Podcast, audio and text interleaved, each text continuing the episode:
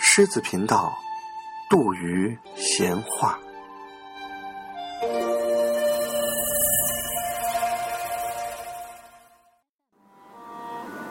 二零零二年年初，我收获了三个荣誉：一等奖学金、河南省首届大学生辩论赛最佳辩手、省大学生科技创新二等奖。这年秋天，时为学生会宣传部部长的我提交了申请，雄心勃勃地参选学生会主席。没想到竞选失败了。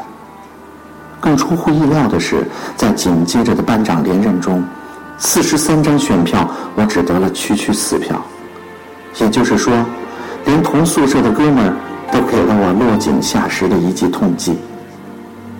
那一年我十九岁，生活在自己的象牙塔中，洋洋得意地做着玫瑰色的梦。忽然之间，梦醒了，一切的繁华色彩光影全部离我远去，虚荣的外壳四散崩碎，将一个惊诧莫名、弱不禁风的我抛掷在地，茫然若失，焦灼难挨。巨大的落差带来的是近乎绝望的痛楚，生活将它的残酷血淋淋地摆在眼前，让从未认真思考过人生的我陷入了深深的焦虑和不安。辅导员姚红军老师看出我的颓丧，问我为什么要读书。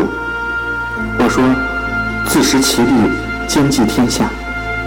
问为什么要热心社团活动。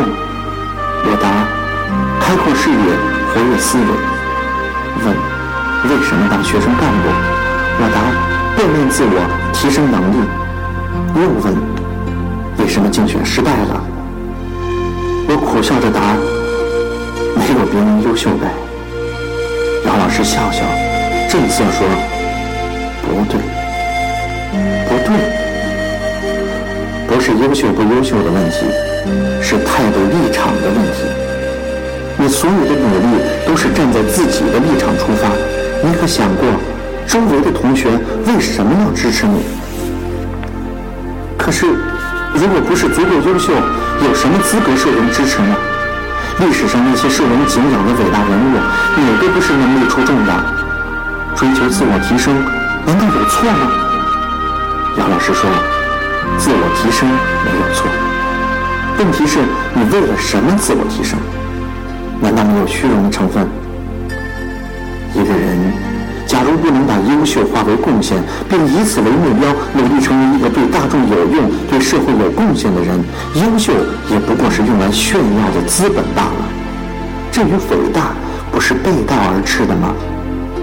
毛主席是伟大的，他的伟大不仅仅在于文韬武略，更重要的是他以推翻旧时代、创造新世界为己任，把天下劳苦大众的疾苦当作自己的疾苦，才受到世界人民的敬仰。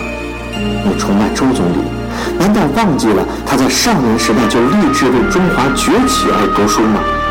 你崇拜切格瓦拉，岂不知道切格瓦拉崇拜的人是毛主席？他放弃优越的生活，到最艰苦的地方为解放人民、造福群众而战，他的精神才在敌人的阵营里备受推崇。宋朝的秦桧是状元出身，儿子孙子都是状元。汪精卫是个翩翩才子，书读得好，文章也好，通好几国外语。这些人却遭人唾弃，为什么？你想过吗？这些我没有认真想过。区别就在于他们的信仰不同。为人民利益而死，就比泰山还重。替法西斯卖力，替剥削人民和压迫人民的人去死，就比鸿毛还轻。毛主席的为人民服务，不是你耳熟能详的篇章吗？信仰。我慢慢坐直了身子。老师，我该信仰什么？要到哪里寻找我的信仰？从这里。杨老师回身，从书桌上拿了一本薄薄的册子。封面上烫金的字体写着“中国共产党章程”。杨老师翻开一页，指着上面的文字说：“不是说要追求优秀吗？中国共产党是中国工人阶级的先锋队，同时是中国人民和中华民族的先锋队，是中国特色社会主义事业的领导核心，代表中国先进生产力的发展要求，代表中国先进文化的前进方向，代表中国最广大人民的根本利益。这才是真正的优秀。不是说要向着伟大而努力吗？中国共产党党员是中国工人阶级的有共产主义觉悟的先锋战士，中国共产党党员必须全心全意为人民服务，不惜牺牲个人的一切，为实现共产主义奋斗终身。中国共产党党员永远是普通劳动人民的一员，除了法律和政策规定范围内的个人利益和工作职权以外，所有共产党员都不得谋求任何私利和特权。做到这些才算得上伟大。与服务大众相比，一切个人的得失进退不都显得渺小而贫乏吗？与精神和行动一致的崇高相比，一切浮华的优秀不都显得矫情和浅薄了吗？我接过这本薄薄的册子，捧在手中，沉甸甸的。我反复咀嚼姚老师的话，一种澎湃的感情在胸中荡漾。刚才还萦绕心头的种种犹豫和苦闷荡然无存，浑身上下充满了力量。数年之后，当我站在鲜艳的党旗下宣誓，回首光荣入党的历程，为自己找到信仰感到无比的幸福和自豪。亲爱的同志，你问我究竟为什么入党？